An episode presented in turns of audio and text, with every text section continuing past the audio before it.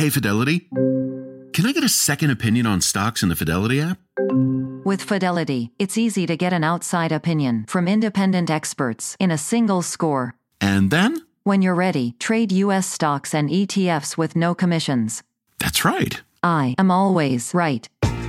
Investing involves risk, including risk of loss. Online U.S. equity trades and ETFs and retail Fidelity account. Seller order assessment fee not included. Some account types and securities excluded. Details at fidelity.com slash commissions. Fidelity Brokerage Services, LLC, member NYSE SIPC. Reese's peanut butter cups are the greatest, but let me play devil's advocate here. Let's see. So, no, that's a good thing. Uh, that's definitely not a problem. Uh, Reese's, you did it. You stumped this charming devil.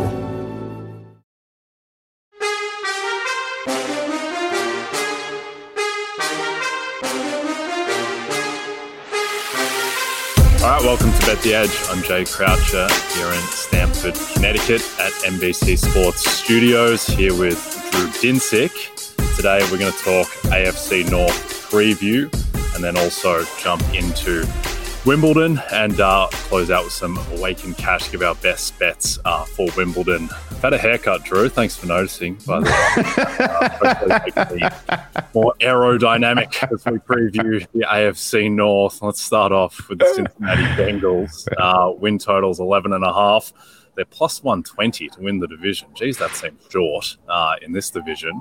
Uh, five to one to win the AFC, nine to one to win the Super Bowl come a long way since being six point dogs to Buffalo two games ago for them. Uh, what do you make of this team? Yeah, it's uh, it is a bit short considering how close I have these teams across this division. Um, the AFC North is absolutely outstanding, um, and you know the Bengals now with uh, two North titles in a row building a little bit of uh, you know steam within their own division is, is is obviously attributable to them having the best quarterback in the division. Uh, and I say that as a guy who loves Lamar Jackson. Uh, it's still obvious that um, uh, Joe Burrow is the top three quarterback in the NFL right now. Um, his skill set is married perfectly with the um, you know the skill position players they have in terms of maximizing the you know the offense overall. And you know the Bengals were a little bit of a bet against last year. A lot of people thought they were going to Super Bowl slump, uh, you know, not repeat uh, or and or uh, you know would have issues because the offensive line was kind of weak and you know could the defense repeat? Well, they answered all those questions with an emphatic. Uh, you know we are taking a step forward as an offense.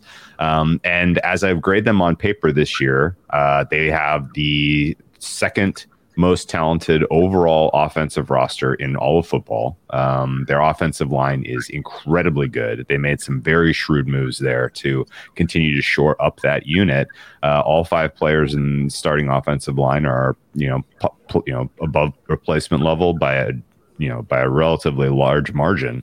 Um, so you should have an opportunity to continue Burrow's progression. Um, obviously, a healthy campaign from three the three wide receivers they have is the most talented skill position group in all of the NFL, and so there's really nothing holding back this offense whatsoever. The only thing I can ding them for is they lost a lot on the defensive side of the ball. This is a team that has a ton of turnover, and they're relying on the amazing coordination of one Mr. Lou Anarumo to kind of make up for what is a pretty clear talent gap between them and the rest of this division. Um, interesting to have the best offense on paper, worst defense on paper uh, in the uh, AFC North. And I think that t- tends to create opportunities to bet against this team um, because there's going to be in some shootouts that ultimately end up as coin flips. And, uh, you know, we saw them ultimately end their run last year against the Kansas City Chiefs. And that was largely on the back of the Chiefs just playing a really solid defensive game against them. Um, and I think there are definitely some lessons people can take away and try to replicate that to, uh, if you know, keep the Bengals in the 28 to 31 point range as opposed to just uh, you know really seeing this offense completely take off. So Bengals are a bet against for me, but it's pretty weak because this offense again on paper is you know among the most talented, uh, you know clearly in the top three uh, for most talented in the NFL.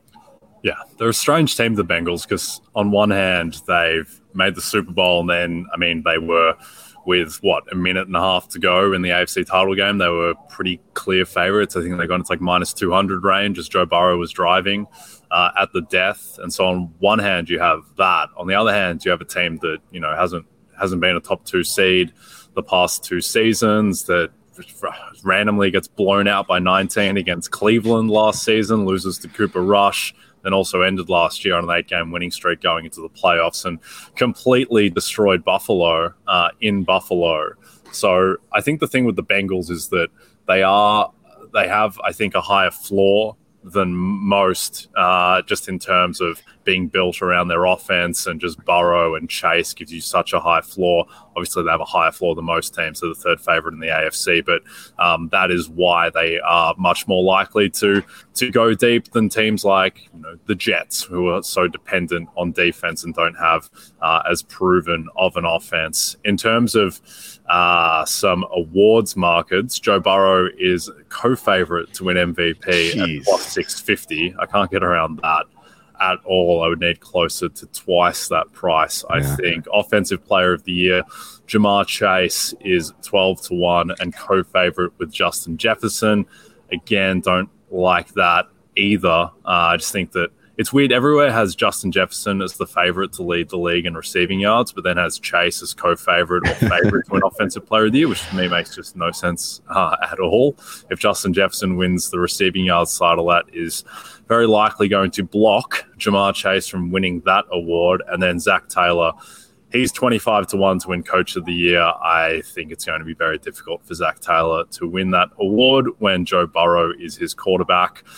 We've seen in the past that it's uh, it's just too difficult to separate coach and elite quarterback unless you unless the Bengals go 15 and two and run away with the one seed in the AFC. So none of those awards bets are appetizing to me. Anything that that leaps out to you? No, I agree with your sentiment on price for Burrow, although I will say that if the Bengals do well, if they are winning games, it is literally because he's taken the offense to another level uh, where he's going to be threatening breaking records. And um, yeah, I mean, he's going to have all the time in the world behind this very good offensive line. And the guys he's working with, including Chase, just incredible. So yeah, it uh, there's a potentially you know potential stat explosion here for the Bengals, but uh, I don't see them ultimately having the same team success they had in the last couple of years, and their their schedule is notably tougher than some of their divisional opponents, which I think kind of adds fuel to my fire at least to uh, treat this team as a bet against at least at current market price. Yeah. There's also the the kind of ongoing concern with the Bengals where their offensive line isn't as good as you would expect a team that uh, has such an incredible offense and Burrow takes so many sacks that one obviously taking sacks is bad and uh, lessens your chance of winning games then also uh, has to increase the injury risk as well somewhat for Burrow uh, even though outside obviously of the torn ACL he has been pretty durable uh, all right, let's talk about the Baltimore Ravens, uh, one of the more compelling teams in the NFL. Their win total is 10.5, minus 150 to make the playoffs, and they are plus 250 to win the division. 10 to 1 AFC, 18 to 1 Super Bowl. I don't really know why the gap is this big between the Bengals and the Ravens to win this division. Why the Bengals are a plus 120 and the Ravens are plus 250. I think that should be much more even. I think the, the Ravens have a much more well rounded roster. Uh, I would be taking, like you, Joe Burrow over Lamar Jackson, and that's the reason why I think the Bengals are rightfully favored over the Ravens, but I don't think the gap should be this big. Uh, what do you make of the Ravens? Yeah, and I agree with you, but I will say that um, the deeper I dig on their roster, the less I, less impressed I, I come away with, um, which is you know which is disappointing because all of the other moves they made this year, retaining Lamar Jackson's certainly first and foremost. Um, going, you know, depart, you know, letting uh, replacing Greg Roman with uh, uh, Todd Monken. That's exciting. Like, you know, e- everything they did makes me want to believe that the Ravens are going to be able to flip the Bengals just in terms of outcomes this year. But the skill position room is still pretty weak outside of Mark Andrews. Uh, they're throwing a lot of, uh, you know, hope into the basket of young player development um, and or you know reclamation project for OBJ, and that to me that's still kind of need to see it to believe that they're going to be uh, you know this dynamic passing attack. Uh, similarly, the offensive line has slowly eroded. They now have the worst offensive line unit. Of the four teams in the AFC North, which is surprising. Um, but uh, you know, in, in the defense, they've had some turnover. Some of the older guys who are you know had some big salary numbers out the door, uh, making room for you know the next guys to step up and potentially continue the success because it's a really well coordinated unit. And obviously, I have a, a huge fondness for uh, Harbaugh as a coach. So you know, I, I I, I agree. Just sentiment wise, they should be closer to the uh, the Bengals in terms of outright price there. But uh, you know, they need to see some of these young players, particularly on the uh, offensive line and at the skill positions, take significant step forward in order to keep up with the likes of the Bengals, who I think we're going to be talking about scoring 30 every given week.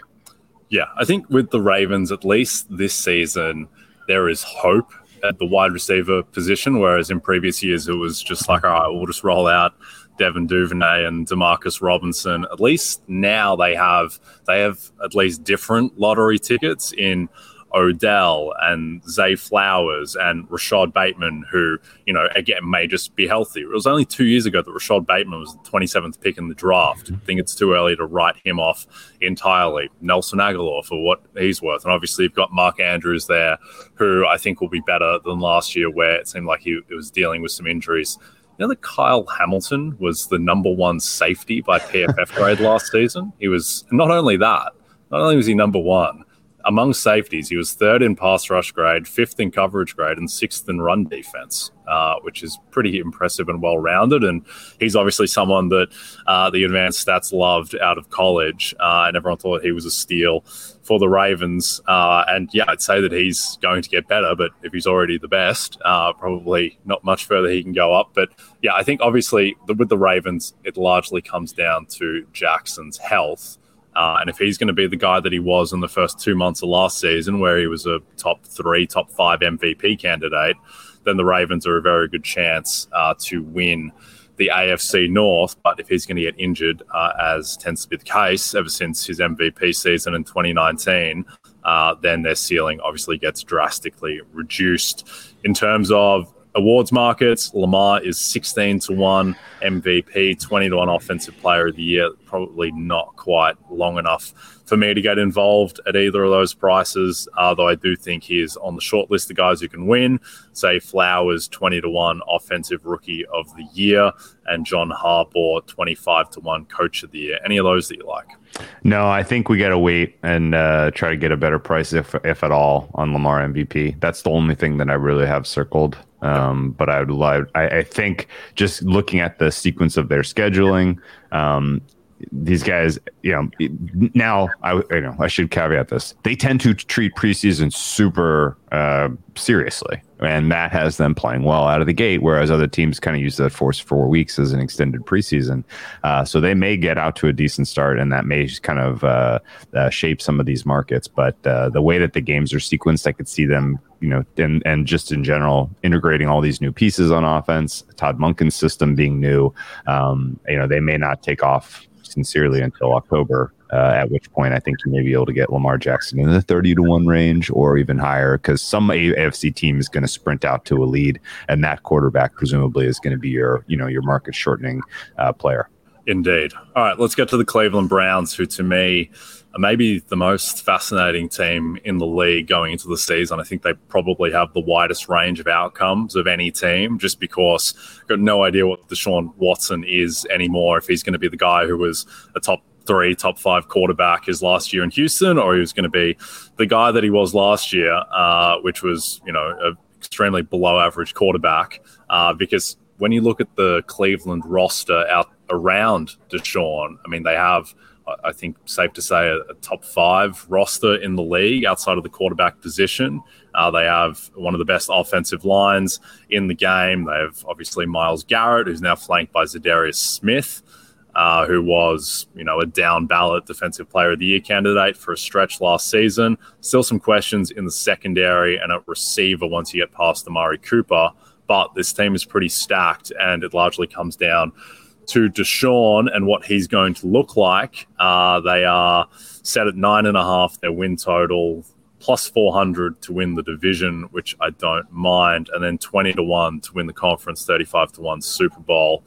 Deshaun Watson, I don't think is going to win MVP 30 to 1. It's actually an interesting conversation to have where if Deshaun Watson, if he was the best candidate by margin, would he win MVP? Uh, I think probably.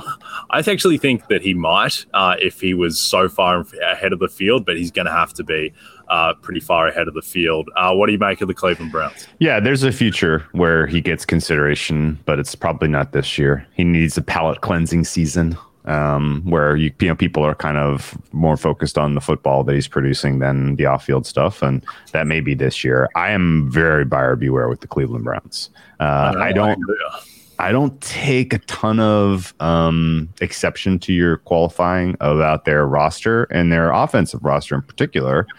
It looks like a top 10 unit uh, on paper, but the defense I have issues with. I know they're making a huge, huge um, uh, change in terms of style of defense, going from uh, you know the the what was a pretty unimpressive uh, kind of scheme last year to Jim Schwartz now in the building, who presumably will bring the pressure uh, and find unique ways to get pressure. But he's working with parts that aren't especially highly regarded, at least by my numbers. I rate them overall as the 18th best defense in the NFL. Uh, I think their front seven is, uh, you know, is in the bottom 10. Uh, DB, DBs, I have some questions here, and the depth is an issue too. They're spending so heavily at the top of that uh, roster that you know the guys at depth are going to have to kind of surprise you to the good, um, you know, for injury backfilling and for some of the specialty, uh, um, you know, packages they may want to use. So uh, I think the defense is susceptible, and the offense to me, I yeah, maybe Deshaun Watson can produce top five football from the quarterback position. Sure, that's a reality we could you know be talking about for a lot of this season coming up. The way that he succeeded and when you know and the style of defense that was prevalent at that time, you know, was in my opinion is a thing of the past. You know, defense has aggressively shifted uh, and is running much more, uh, you know, two high safety uh, and really taking away the home run threat. And Watson, for what it's worth, when we saw him in Stefanski's system last year, was holding on to the ball too long, which was characteristic of a lot of his play over the years. He was not taking the short intermediate stuff really uh, to the degree that it was available to him. Um, and you know, they're wasting a little bit of a good offensive line with him in the backfield because there's you know their guys were winning one v one in pass pro, but still seven, ten seconds later, you know, that's asking too much to continue to provide a pocket for him. So um, he needs to relearn a lot of the kind of key ways to play quarterback in today's NFL, in my opinion. Uh, and I also don't 100% know that he's a fit with what Stefanski wants to run. Um, and so I'm perfectly fine being on the sidelines while people are excited about that this team this season uh, as a potential high upside team. I see them more as surprising to the bad on the defensive side of the ball and needing Watson to get to the 30 point marker to win uh, a ton of their games that are on their schedule. So, um, you know, I don't have a specific way to fade the Browns necessarily, but uh, I certainly am not going to be on the uh, on the wagon if they are out to a three and one, four and zero type of start, and people are saying, "Hey, you didn't give us enough respect." And Deshaun Watson is top top five kind of a guy, um, and you know if, if that's the case, and I miss out on it, so be it. But uh, you know, this is a team that is still very much improvement mode for me. Yep, no, fair enough. They've got a ton of upside, but also uh, plenty of downside. They were the worst rushing defense in the league last year uh, by rushing EPA, uh, which is not ideal. They were a much better pass defense, though, which is more important. But uh, yeah, plenty to prove for the Browns. Uh, do need to see something from Deshaun uh, in terms of other markets, the Browns, they do feature pretty prominently. Myles Garrett, second favorite for Defensive Player of the Year at plus 700, which I think is reasonable. I would have him second favorite as well behind Micah Parsons. Though plus 700, it's not super appetizing. Nick Chubb, 25 to 1 Offensive Player of the Year. Probably rather see what the offense looks like. There have been murmurs that it's going to be very pass heavy. Uh, we will see. Uh, I don't really ever read anything into what coaches say the offense is going to be like in the preseason. I remember last year, uh, Frank Reich talking about how Jonathan Taylor was going to be less of a workhorse and they were going to get Nyheim Hines more involved. And I think Taylor had 30 carries in week one. Uh, to throw that out the window. Uh, Chubb, look, I think Chubb is, he'd be on, he's on the short list of 12, 13 guys that you think that can win this award. Though to be fair, two years ago, Cooper Kupp would not have been on that short list uh, and won with one of the greatest seasons of all time. So uh, take that for what it's worth. But Chubb, I think more one to watch at this point. And Kevin Stefanski's 25 to 1. He's not going to win Coach of the Year, I would have thought. No, Uh, no. Let's jump And- to. Let's go ahead. I was just add Stefanski's on hot seat watch for me. Yes. If it Yeah. doesn't go well, you can't fire Deshaun Watson with what they've given him. So it's got to No. be Stefanski. It's got to be Stefanski. All right, let's jump to the Pittsburgh Steelers, uh, who are a team I know you're keen to talk about. Their win total is eight and a half, back to over. Division odds plus 500, and then 35 to 1 to win the AFC. Uh, 60 to 66 to 1 to win the Super Bowl, plus 145 to win the playoffs, uh, to make the playoffs. So the market's saying they're about almost uh, around a 40% chance to do that. Uh, you like the Steelers, don't you, Drew? I do. Um, and it's relative to market price. So guess take it with a little bit of a grain of salt. this is not a team that I'm looking at the numbers on paper and saying, oh my gosh, this is clearly a top five team. Why is nobody paying attention to them? No, they're there, but they're a better team than, you know, a little bit better than 500, which is their current market rating. Um, you know, the power ratings, if you kind of assess, you know, markets not just week one, but throughout the season, some of the look ahead numbers tell you that they're, you know, they'd be, you know, about an average team. Uh, you know, pick them to an average team on a neutral field type of power rating. And for me, that's too low. Uh, part of the reason is the defense. Uh, I have their defense rated as top six. Um, it's balanced. Both the front seven and the and the um, back, you know, the defensive backfield are both top uh, eight units for me. They have one of the deepest squads. Some of the reserves, uh, particularly on the defensive side of the ball, very good. Um, people kind of looked at them and don't see name brand recognition on the offensive line, so they kind of assume that those guys are bad. But realistically, they all performed fairly well last year. They're added depth through the draft this year, so I think that's going to be a top half of the league offensive line. Skill position group is good, and Kenny Pickett is a little bit of an unknown in terms of where he lands this year. Uh, but we saw clear signs of growth, not just with his performances last year, but with the way that he was utilized in the Matt Canada system. Matt Canada was a punching bag for us for lots of 2022 because so much of what he was doing, particularly in the first half of the season, was so vanilla and so predictable that it just didn't have a chance to really succeed. And he threw some curveballs. He found some interesting ways and some interesting routes as the season went on. And Kenny Pickett emerged to the tune of you know, a clear bet on team down the stretch as they were catching points in a bunch of games where they should have been favored.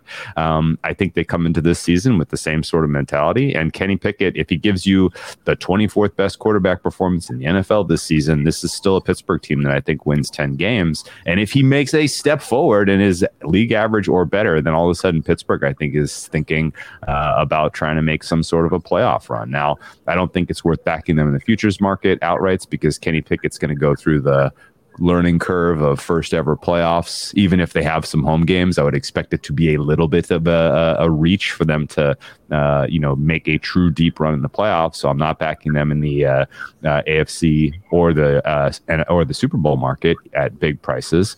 Uh, however, I do think there is a way to capture the uh, the the possibility of upside, and that is, of course, with our guy Mike Tomlin. Never had a losing season, but also never been voted the coach of the year, Jay. And if you are tired of hearing that, I have bad news for you because I'm going to say it a hundred times if the Steelers are winning games to try to get his campaign off the ground. I think Mike Tomlin um, in the 25 to 1, 30 to 1 range for coach of the year is one of the better future bets on the board because you're basically saying they have a t- roster that's talented enough to surprise and win uh, the AFC North. That price is five to one.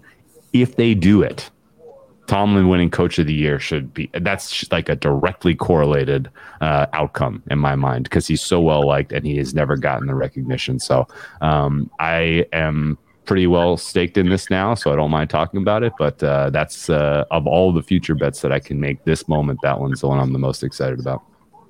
No, I like that. I'm uh, fully aboard the Mike Tomlin Coach of the Year train. I think the good thing about that, well, there's two good things. The first thing is that kind of like the Matt LaFleur angle. Like you just you you need one thing to go right, and that's for Kenny Pickett to be good. Because if he's good, the rest of the roster is good enough for Mike Tomlin to get to a Coach of the Year winning record. Uh, I think people forget also last season that TJ Watt missed half the year. He's their best player, yeah. uh, so he comes back.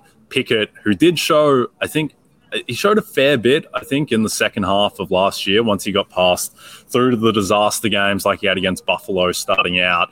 By the end of the season, he was playing at an acceptable level by EPA per play. He was 23 out of 31 ranked quarterbacks, which for a rookie is fine, I think. Uh, so I think Pickett does have a bit of upside. Uh, and he's young enough that you know you can ride that upside potentially to a coach of the year win for Mike Tomlin. The other thing that's good, and you touched on this, is that Tomlin is the kind of character or archetype where if he if he is the most deserving candidate, he's going to win. He's like yeah. the antithesis of Rudy Gobert and Defensive Player of the Year a couple of years ago, where it's like, well, no one wants to vote for him, so he better have a far and away best case uh, around. Because if Tomlin has the best case, then he's absolutely going to win the award mm-hmm. because he's a Super Bowl winning coach, never below 500, all of that, and he's never won this award before. So all that adds up, like Mike Tomlin, a lot. All right. Yeah.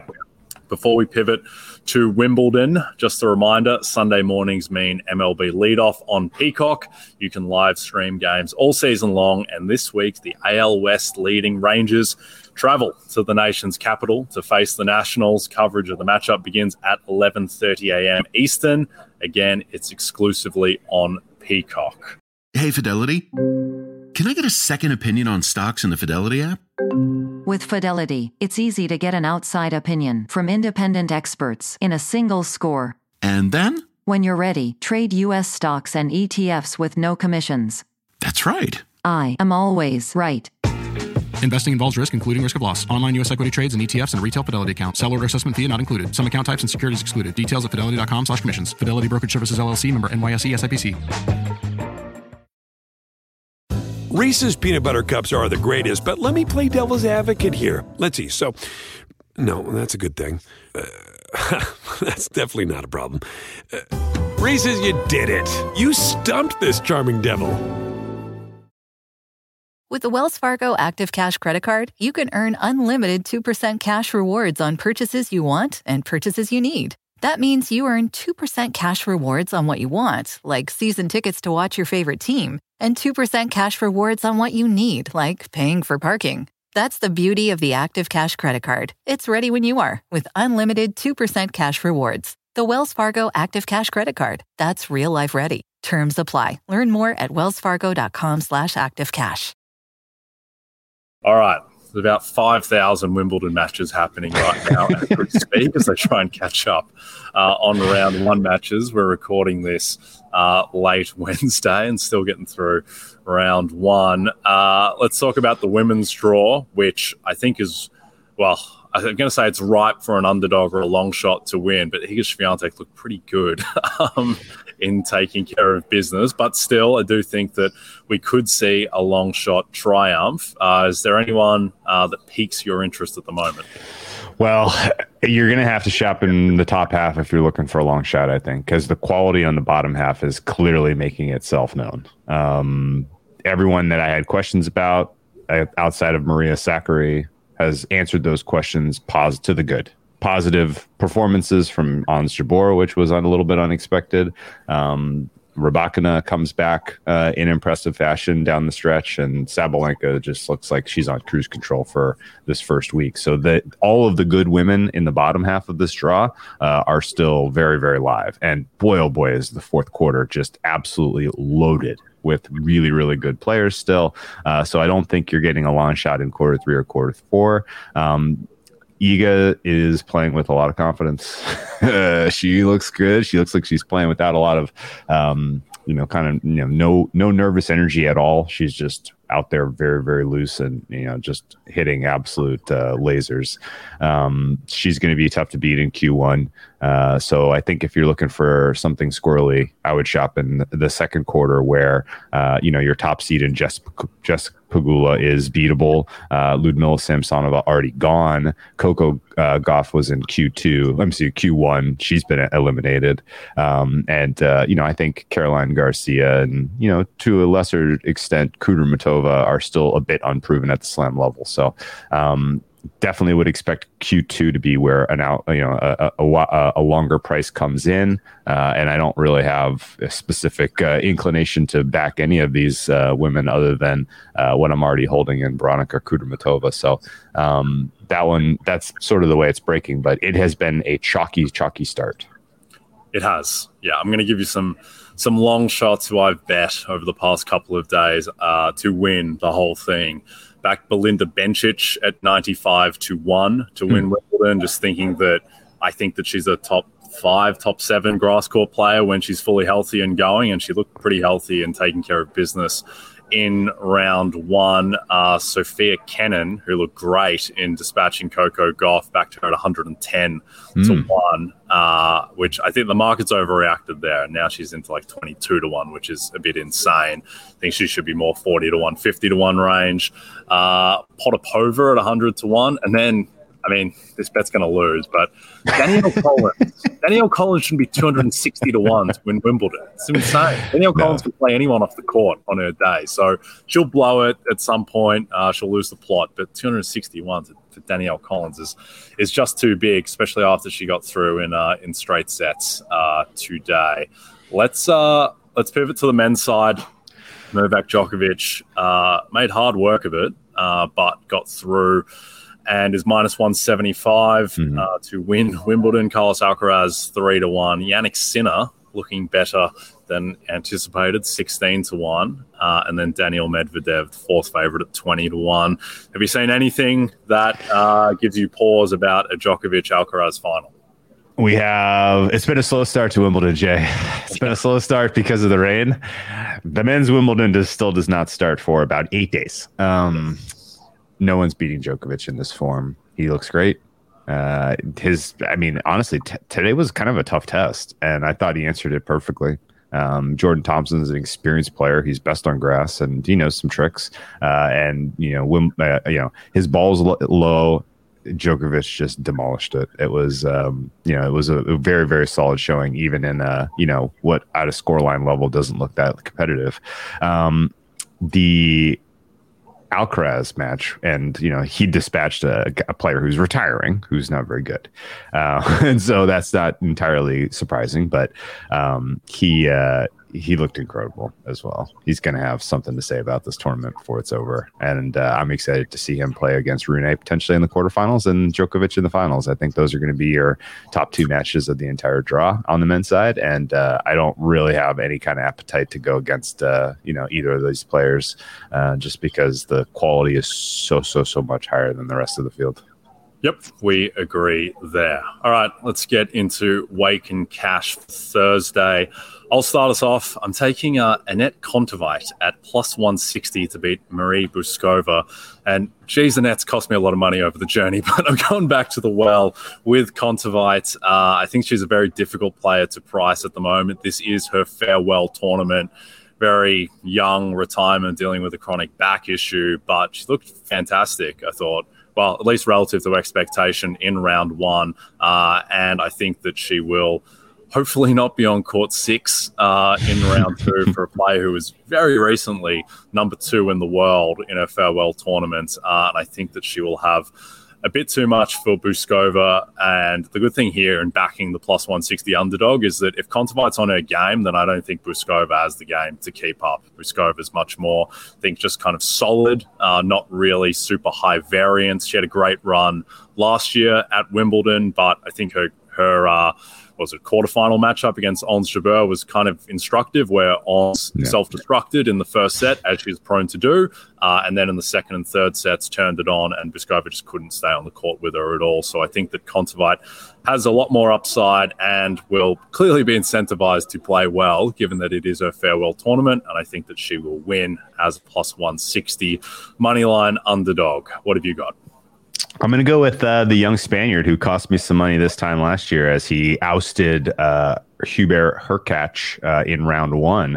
Uh, and his name is Alejandro Davidovich Fokina, ADF as he's colloquially known. Uh, he is a top 30 clearly in my numbers player in the world uh, and realistically i think his grass pedigree is a bit overlooked because he's just hasn't played a ton of you know uh, pro- tour level grass tournaments but he's previous wimbledon juniors champion and he was really really quite excellent last year i thought uh, in his first round uh, dispatching of Hurkacz. he takes on now uh, a very young and unproven player in Arthur Fils uh, fun game but a game that is very very finely tuned for clay at this point in his career progression. So I think Davidovich Fokina takes care of him relatively comfortably there. And I laid the one and a half sets at plus 125. Uh, I would go as low as even money there. I think Davidovich Fokina comes through 3 1 or 3 0 on a, the way to, um, you know, providing some pretty entertaining tennis. I like where he landed in the draw in terms of giving us uh, some fun matches before his time here is done. Yep, like that. And uh, ADF gave Novak pretty good game uh, at Roland Garros, uh, so certainly a rising player to watch. All right, ADF and Kontaveit, that is the ticket.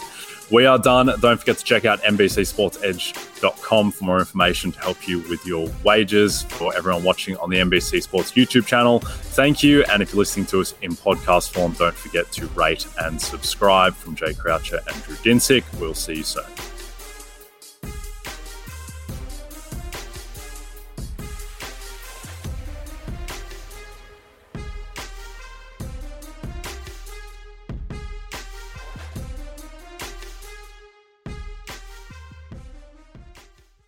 Just ride the index, seek to outperform it with Fidelity Active ETFs. Learn more at fidelity.com slash active ETFs. Before investing in any exchange traded fund, you should consider its investment objectives, risks, charges, and expenses. Contact Fidelity for a prospectus, an offering circular, or if available, a summary prospectus containing this information. Read it carefully. While active ETFs offer the potential to outperform an index, these products may more significantly trail an index as compared with passive ETFs. Fidelity Brokerage Services LLC member NYSE SIPC. Reese's peanut butter cups are the greatest, but let me play devil's advocate here. Let's see. So, no, that's a good thing. Uh, that's definitely not a problem. Uh, Reese's, you did it. You stumped this charming devil.